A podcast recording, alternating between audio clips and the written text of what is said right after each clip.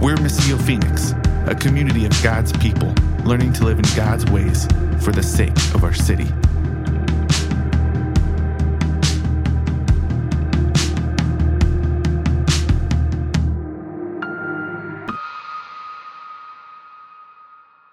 All right, so it was exactly a year and a week ago that we had this great big welcome to the neighborhood Missio Day Phoenix barbecue planned. Do you guys remember that? Those of you who are who were with us then? It was going to be March 15th of 2020. Some of you when I just say that number, you already are having some PTSD, right? And we were going to have this big like blowout barbecue. We even did mailers we sent out mailers. We've never done that before. Uh, I was always like, no, we're not, we're not marketing. We're not a business. You know, this is a family. Uh, but we did that, and we wanted to know and meet our neighbors here in the community, invite them, and do something cool. And that was the week that we were asked to not meet in person because of COVID 19. And instead, we met on Zoom. You guys remember? And we thought, oh, you know what? We'll just we'll do this for a couple weeks till it blows over and then we can get back together again. And that couple weeks turned into a couple months. Uh, and then we were, some of us meeting in person, some of us meeting online. We thought we'll just do this for a short time until we can all come together again. Hi, everybody on Zoom. We're still doing it, right? Uh, and so, how many of you like went into that at the beginning of 2020, like, all right, man, this is just to be a short time. Can't wait till it's done, right? Be honest. It wasn't just me. We we're all like, yeah, you know, this will blow over. And here we are. It's been over a year. There's still remnants of it, at the least, right? still happening. Uh, have, have you ever experienced something else like that where you go into something and you're like, this is just going to be for a short time, and then you find yourself like stuck in it? Speaking of COVID 19, do you remember hearing stories of cruise ships that were stuck when the pandemic hit?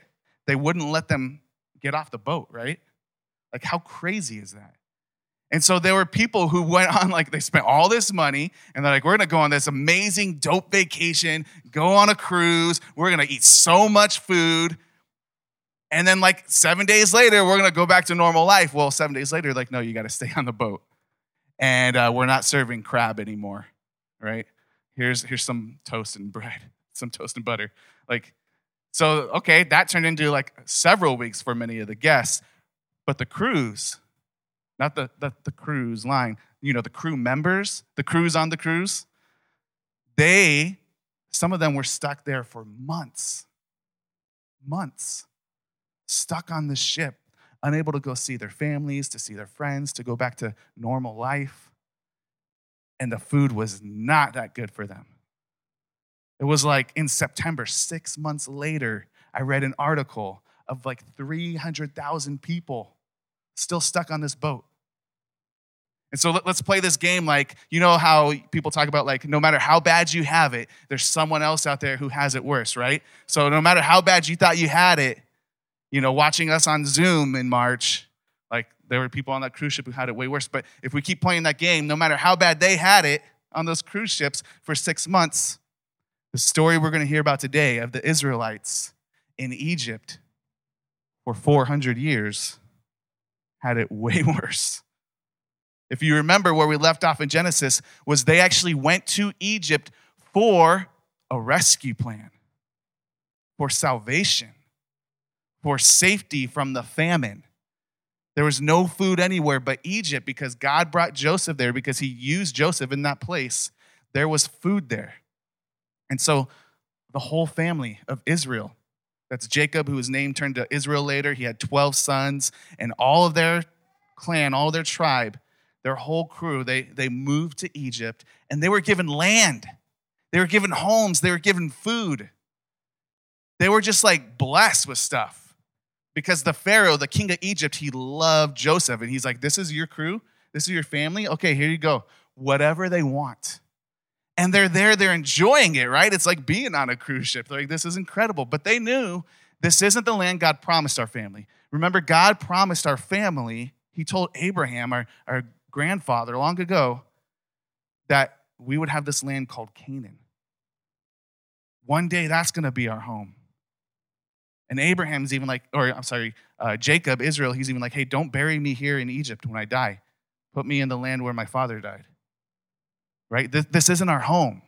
But it was a little reprieve, it was a little vacation, it was a little rest for the moment. And then that moment turned into a year, to another year, and another year, and a decade, and then a century. And then four centuries later, we turn the page from Genesis and we read the story of Exodus. For 400 years, here's what happened Joseph, his brothers, they died. They got old, they died. Their children got old, died, right? But they kept growing as a family. They kept multiplying like rabbits. They were filling the whole land. There's a huge amount of who are called the Israelites now. This is a really big family legacy that they have. And so they're filling the land, and there's eventually now another king in Egypt, another Pharaoh. He's not the Pharaoh who loved Joseph before, that guy's long gone. And this king of Egypt, he's looking around and he's going, Look at all these other people that aren't our people. Look how many of them there are. What if one day they decide to rise up against us?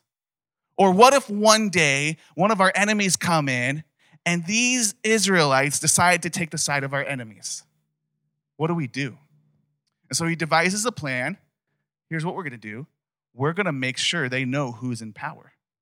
We're going to put them into these little work groups, right? We call that slaves these days. But it says in the scripture, these work groups, and they work them hard. This is not a, a story that's like just delineated to one nation in one point of history. Like, if we look at the history of any nation, this is humanity. Let's hold these people down so that we could keep our power, right? So here's the Egyptians doing it to the Israelites. So they make them their slaves and they make them work really hard. But it's funny, in Exodus 1, it says this the harder they made them work, the more babies they had. I just think about that, like the reality of that. And I'm like, yeah, what else are you going to do, right? Like, done working a 14 hour shift. There's no TV. So, so they just keep multiplying, right? They're having more and more babies. And they're going, what do we do? So then Pharaoh's like, all right, fine. This obviously isn't working. There's, they keep growing. They're going to see that there's like 10 to 1 odds here. So here's what we're going to do we're going to have the firstborn male. I'm sorry, not even just the firstborn, any born male from the Israelite people will be killed instantly. So he goes to these midwives. Their names are Shiphrah and Puah. And I love that the king of Egypt doesn't get his name told in this story, but these two women do. These are two Israelite women who are birthing all these babies into the world. They're, they're the midwives. And so he goes to them and he goes, Hey, anytime there's a male baby born, I want you to kill it instantly. And of course, they don't do it. They love God, they love their people, they love life, and they protect the lives of those babies. And then he comes back to them and he goes, Hey, what's the deal? I gave you an order. I'm the king here. And they go, Hey, and I love this too. They go, Hey, listen, uh, our women are not like your women, all right? They're much sturdier. they're, they're just stronger ladies, okay? And so by the time we get to them, they've already given birth and there's nothing we can do. I like somehow he buys it and God's good to those two women and they live, but then he goes, okay, fine. I can't trust these Israelite women to do my dirty work. I'm going to tell all the Egyptians when you see a baby male, dunk them. This is not the kind of baptism we practice now. You drown them in the Nile River. So the Nile River still exists today, by the way. Uh, like one of, if not the largest river in the world, and it was running right through Egypt, and that's why they rose to being the top world power because of the resources they had from it. And what was their resource and their power was to be the destruction of the Israelites, drown them in the river. That's the story. That's the oppression that we're told about. What was once an amazing vacation cruise ship turned into a nightmare. So turn with me now to Exodus chapter 2.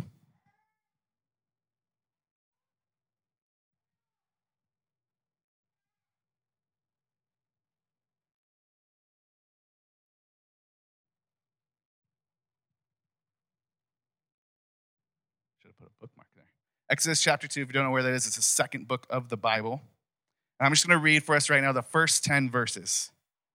Now, remember, there were 12 children born to Israel, and each of them, each of those sons, had a name, and then a tribe that came out of them was named after them. And so one of Joseph's brothers' name was Levi, and there was a tribe of Levi, all the descendants of this guy Levi. So this is where the story starts in chapter 2. Now, a man from the family of Levi married a Levite woman. The woman became pregnant and gave birth to a son. When she saw that he was beautiful, another translation there just means healthy, she hid him for three months. That makes sense. How do you hide a crying baby at three months, right? So she hid him as long as she could. But when she could no longer hide him, she got a papyrus basket for him and coated it with asphalt and pitch. She placed the child in it and set it among the reeds by the bank of the Nile. Then his sister stood at a distance in order to see what would happen to him. Pharaoh's daughter went down to bathe at the Nile while her servant girls walked along the riverbank. She saw the basket among the reeds, sent her slave girl, took it, opened it, and saw him, the child. And there he was, a little boy crying. She felt sorry for him and said, This is one of the Hebrew boys. Hebrew, by the way, is another name for the Israelites, in case you didn't know. Verse 7 Then his sister said to Pharaoh's daughter, Should I go call a Hebrew woman who's nursing to nurse the boy for you? Go, Pharaoh's daughter told her. So the girl went and called the boy's mother. Then Pharaoh's daughter said to her, Take this child and nurse him for me, and I will pay your wages. So the woman took the boy and nursed him. When the child grew older, she brought him to Pharaoh's daughter, and he became her son. She named him Moses because she said, I drew him out of the water. Moses, in that language, literally is translated to just drawn out or pulled out. So, we get this infanticide. Is that, did I say that word right? Infanticide? Thank you. Story, right? That's genocide for infants, right? This story of like the king of the most powerful nation is ordering the murder of these baby boys. And we get this story in here of how one particular boy is set aside for rescue. Now, a lot of times uh, when it's told like that, you go, why just that one? Like, why is that one special? Why not all of them? And what we find in the story actually is that there were many other boys who were rescued too, because lots of other male Israelite guys grow up and later on in the story. And so we're just zooming in on one story because this particular one is meant to be used for the rescue of all of them later. This is a story of God not just pulling one aside just so he could be special, so that he would be used for the rescue of everybody, right? This is how God works. Why did he call Abraham?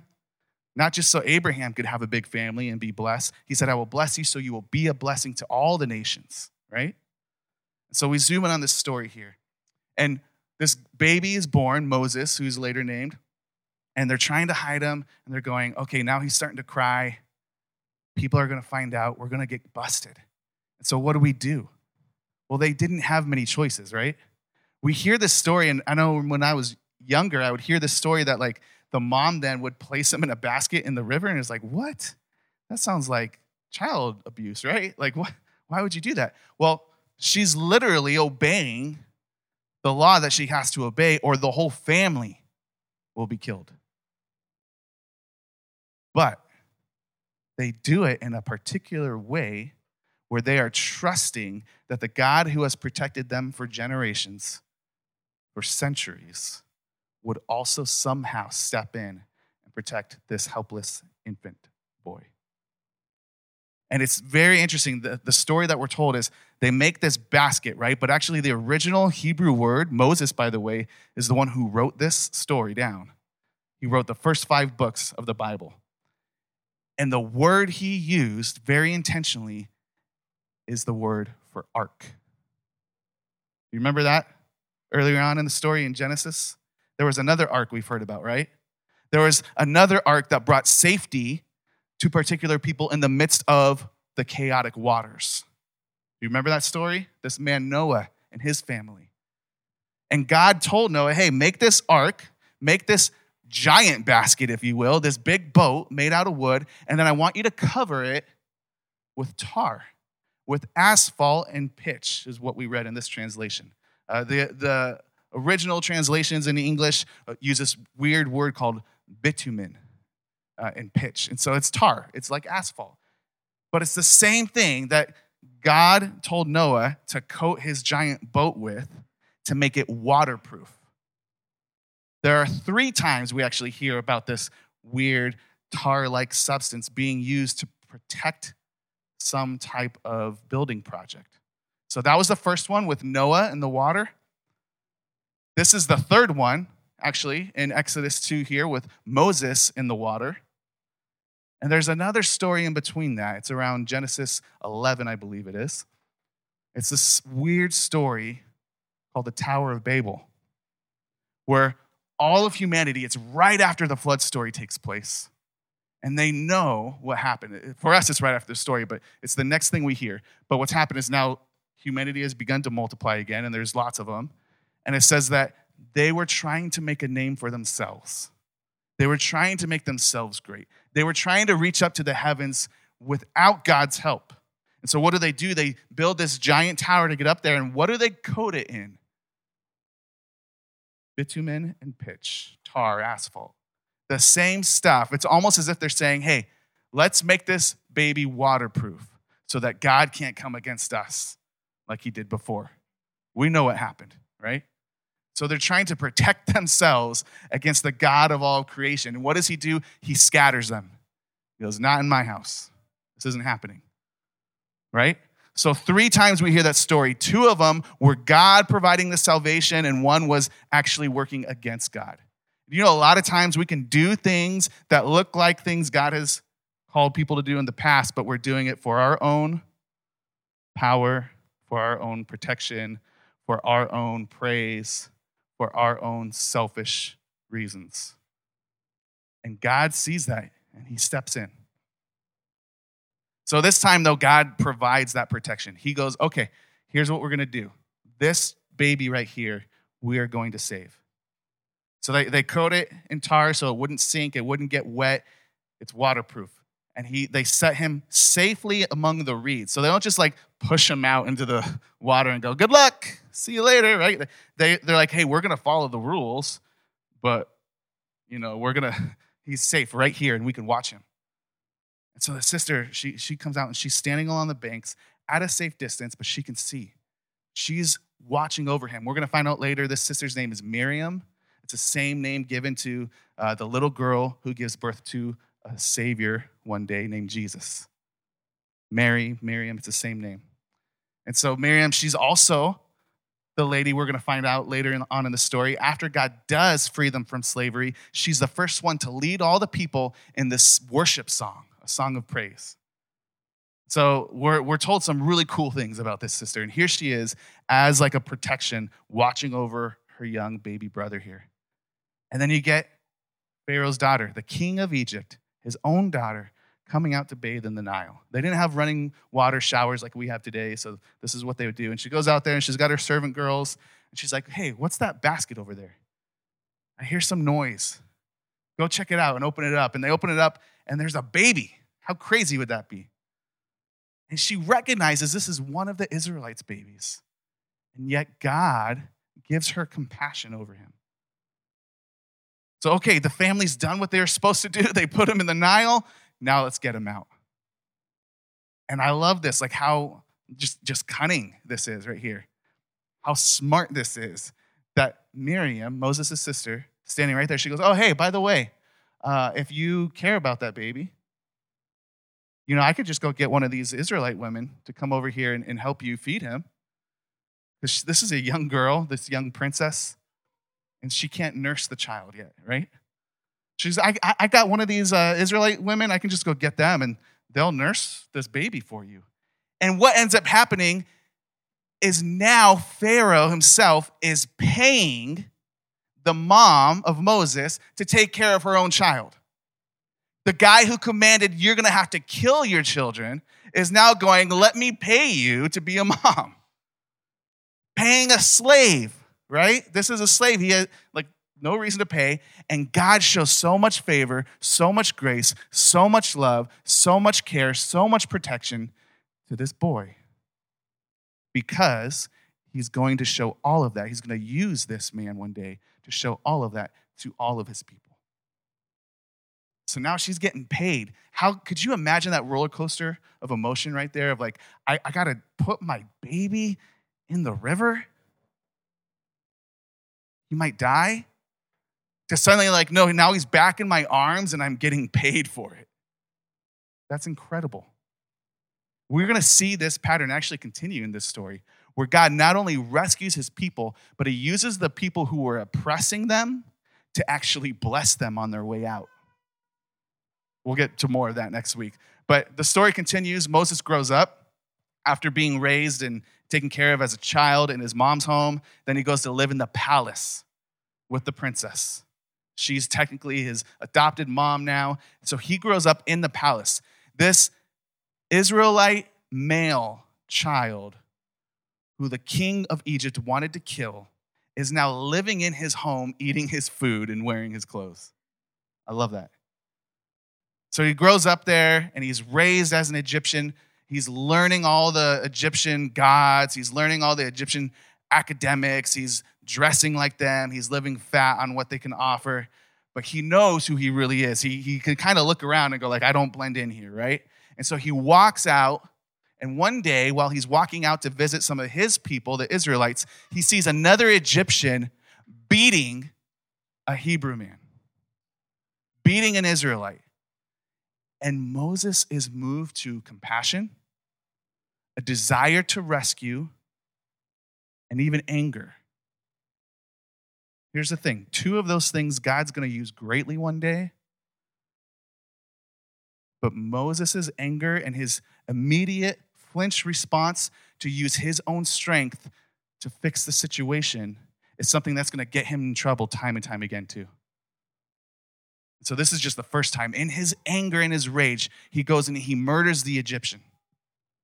And then he tries to hide him in the desert. Like he, he drags him along through the sand and covers him up. And then the next day he goes out again and he sees two Israelite men arguing. And he goes, Hey, hey, don't argue. You guys are supposed to be brothers. And one of them looks at him and goes, Oh, what are you going to do about it?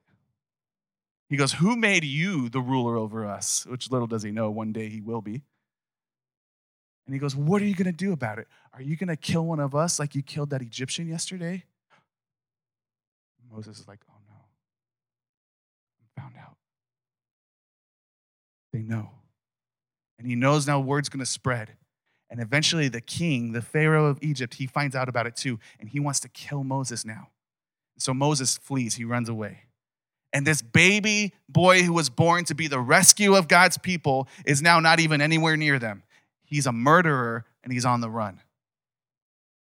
And we've seen this repetition all throughout the story so far, too, haven't we? There's supposed to be a child who would come. God made this promise in the garden a child who would come one day who would make all things right and rescue God's people, who would save them from the enemy. And time and time again, we get this hope in this little child who ends up blowing it big time. And Moses is no different. So Moses runs away to the mountains, goes to this place called Midian. He meets uh, these women there who are drawing water from the well, but these mean shepherds try to scare them away. I don't know what's going on with my computer here. Is this something you're doing, Patrick? That's weird. I'm just going to shut that off. Someone hijacked my iPad. Creepy. Okay. I like the narrative that someone hijacked it. We'll go with that. It just sounds more fun. All right, we'll figure out what's happening with that later. So he, he runs off. He sees these women. They're, they're seven daughters, actually, of a Midian priest.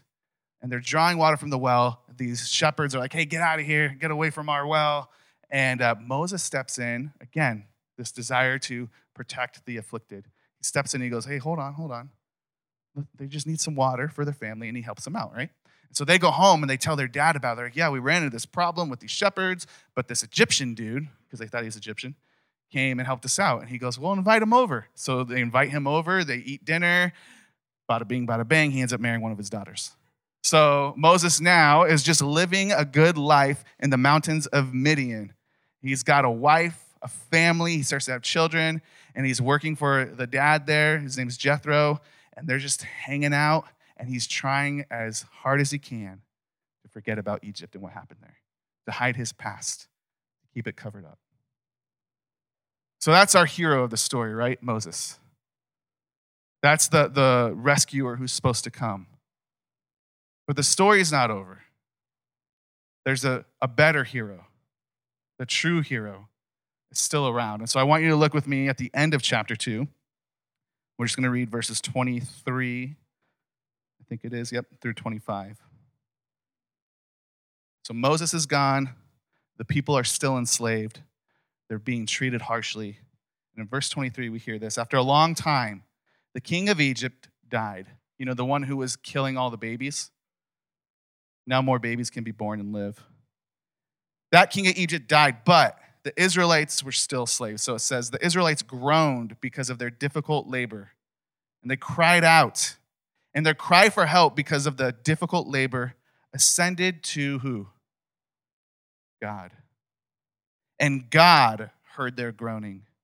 And God remembered his covenant. That's a deep promise commitment with Abraham, with Isaac, and with Jacob, who would be named Israel. And God saw the Israelites, and God knew. What the picture that's being painted here when Moses writes this many years later is not that God forgot and then he hears them crying. He's like, oh, yeah, I should do something about this. It's that God was present with them the whole time. He knew. That's a, like the biblical know, you know, is like a very intimate thing. He knew them, He was with them.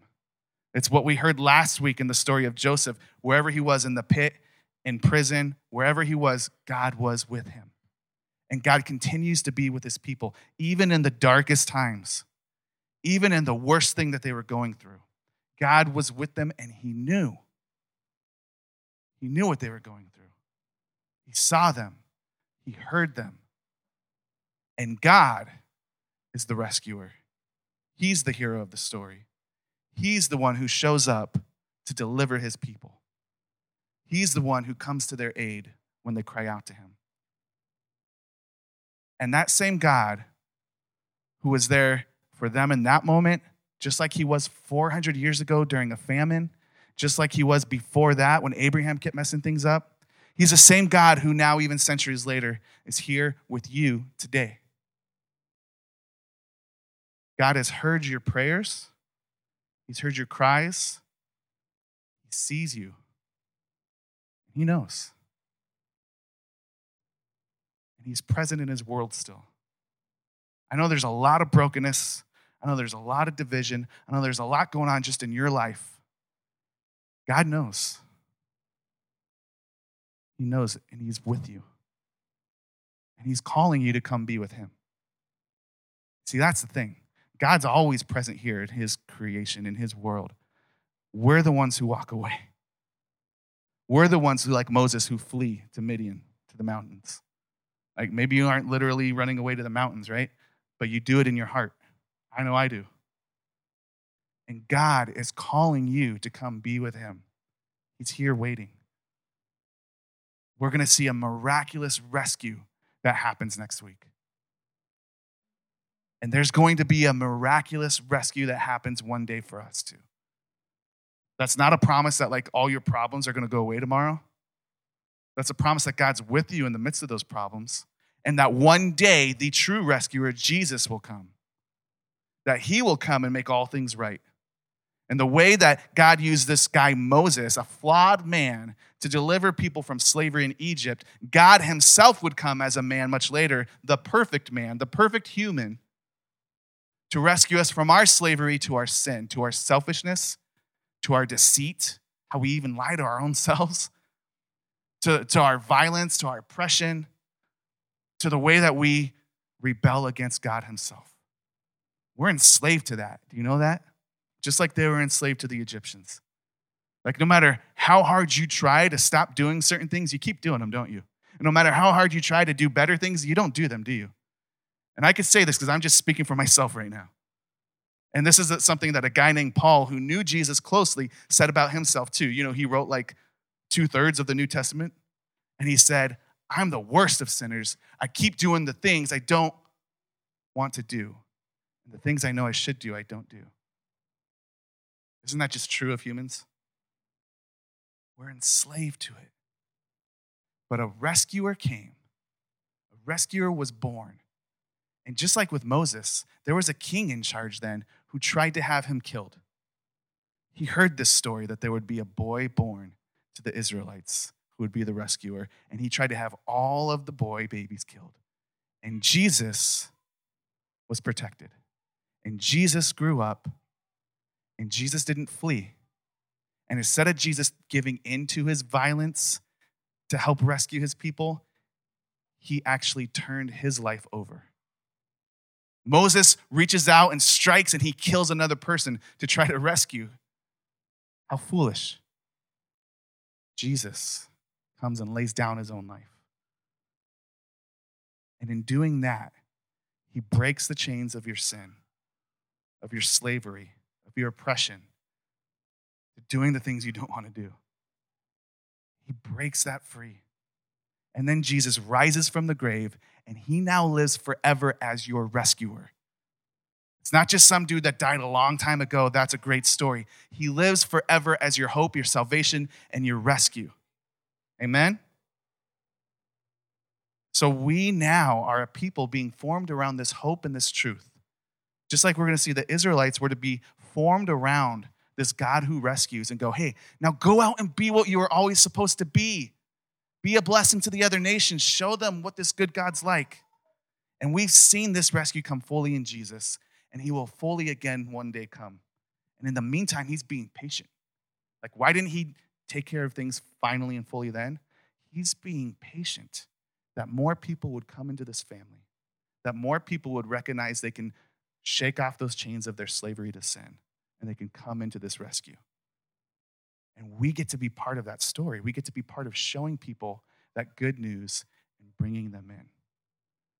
May we be that church, you guys.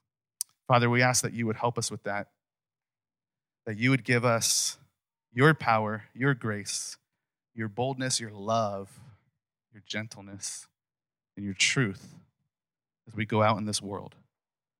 Lord, that as you continue to release us from our own slavery to sin, God, that we would be a light to the world around us of hope, that they would see that they too can be set free by the work of Jesus. It's in his name and in the power of your spirit and to your glory, Father, that we ask all these things. Amen.